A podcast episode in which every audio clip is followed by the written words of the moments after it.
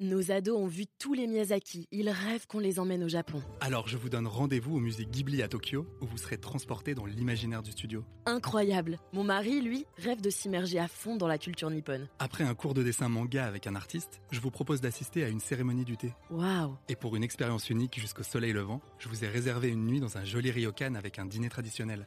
Je nous y vois déjà.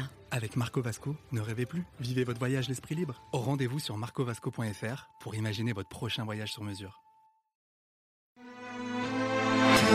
Les podcasts du Figaro.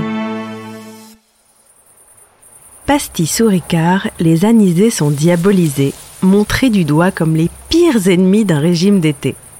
Pourtant, ils semblent avoir été adoptés par bon nombre d'amateurs d'apéro en terrasse dès les premiers beaux jours. Voici mes explications. Bonjour à tous et bienvenue dans cet épisode de Parlons Vin, le podcast qui vous dit tout sur ce que vous n'osez jamais demander. Je suis Alicia Doré, journaliste et responsable éditoriale du Figaro Vin, et dans cet épisode, on va parler d'hydratation et de terrasse ensoleillée.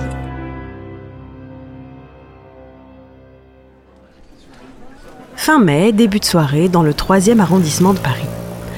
Terrasse bondée, verre de spritz format aquarium à poisson rouge, bouteille de rosée perlante de buée, lunettes de soleil mordorées, chemise bleu ciel entr'ouverte, mocassins sans chaussettes.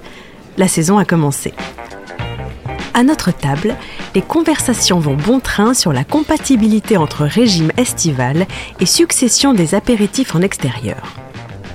Si le cidre et le vin blanc sec et pour les plus nantis, le champagne, semblent remporter la palme du meilleur ratio plaisir-dégâts, les deux formats nymphes de l'Assemblée commandent à l'unisson un verre de pastis sous les regards médusés de la meute. En fait, avec ses 274 kilocalories pour 100 ml au compteur, l'anisée est davantage associée au bouliste à Beden qu'à l'EFEB taille 34. Et pourtant, comme dans bien d'autres domaines, le diable est dans les détails et tout est question de proportion.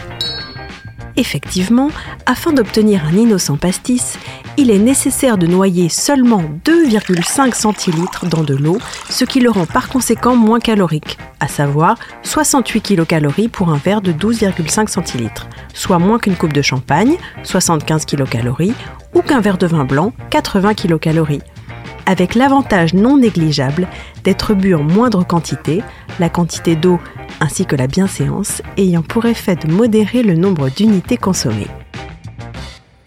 Face à la brillance de la démonstration, le débat s'est naturellement déplacé vers une question on ne peut plus clivante, pastis ou récart?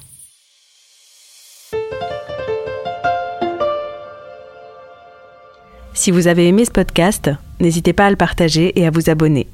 Vous pouvez le retrouver sur le site du Figaro, Apple Podcast, Spotify, Deezer et toutes les applications. Et n'oubliez pas, parlons peu, mais parlons vin.